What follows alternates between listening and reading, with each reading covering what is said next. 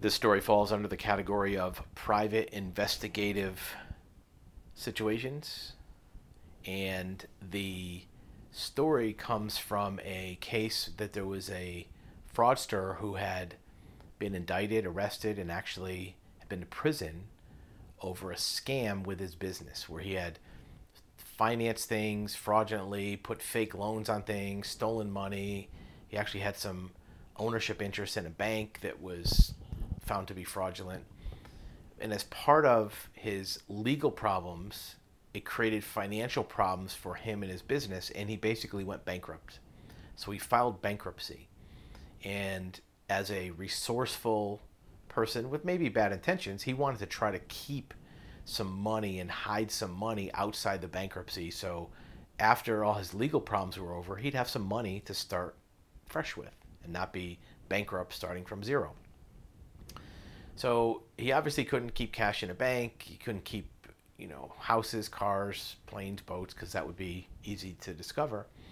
So he put down a list of his assets, and, you know, the bankruptcy court allows you to keep certain things. You can keep some furniture in your house, some clothes on your back, a certain type of car. You can't have a luxury car, but they do allow you to keep a car, and certain other assets, maybe some money. So he listed all of his assets, and he went through his legal problems, and out the other side, there was more money available to this person than the court or even some of the debtor, I'm sorry, creditor victims thought was appropriate. Some of the people who had lost money in this legal tsunami and in this bankruptcy saw this person spending money, having money, starting a business, and was wondering, where did this money come from? So they, there was two investigations that were operating simultaneously. One was the government was saying, look, you filed bankruptcy and you have money. We need to find out what's going on. Some of it was the private individuals and companies that lost money hired investigators to look at it. And they searched high and low. They didn't find anything out of the ordinary. They didn't find any bank accounts, but the guy had money.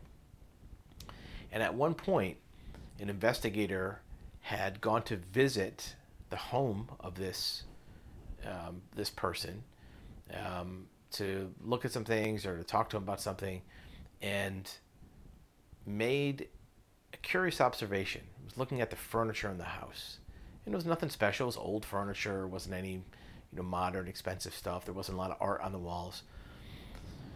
But took a few photos and did some consultation with other investigators and some other experts, and discovered what this debtor had done was, prior to the bankruptcy, had gone to various antique furniture auctions, Sotheby's and some of the other high-end auctions, and bought hundreds of thousands of dollars in antique furniture. To the untrained eye, it just looks like an old chair, but it could be worth five thousand dollars. To an untrained eye, it could be, it looks like a an armoire, could be worth fifteen thousand dollars. Or a Chippendale dresser, or Hepplewhite furniture. And even though the house was relatively small and modest, this furniture added up to be many hundreds of thousands of dollars. And what he did was he would just sell a piece when he needed cash. And nobody was the wiser. Well, people were the wiser. And once this was discovered, uh, a formal investigation was concluded, and they found that the, this furniture was worth a lot of money. They found the receipts where it was purchased at the Sotheby's auctions. They also found some of the sales of these pieces um, after the fact, and that the money went to him. And because of that, it was actually a very interesting case. Not only was he disgorged of all this extra furniture, but he actually had to go back to jail for bankruptcy fraud, for hiding this inventory that was worth money, that was right under everybody's nose, but just didn't appear to have value because most people wouldn't recognize a reproduction or an old chair at your grandma's house versus a fifteen thousand dollars luxury antique. And that's the story of the antique bankruptcy fraud case.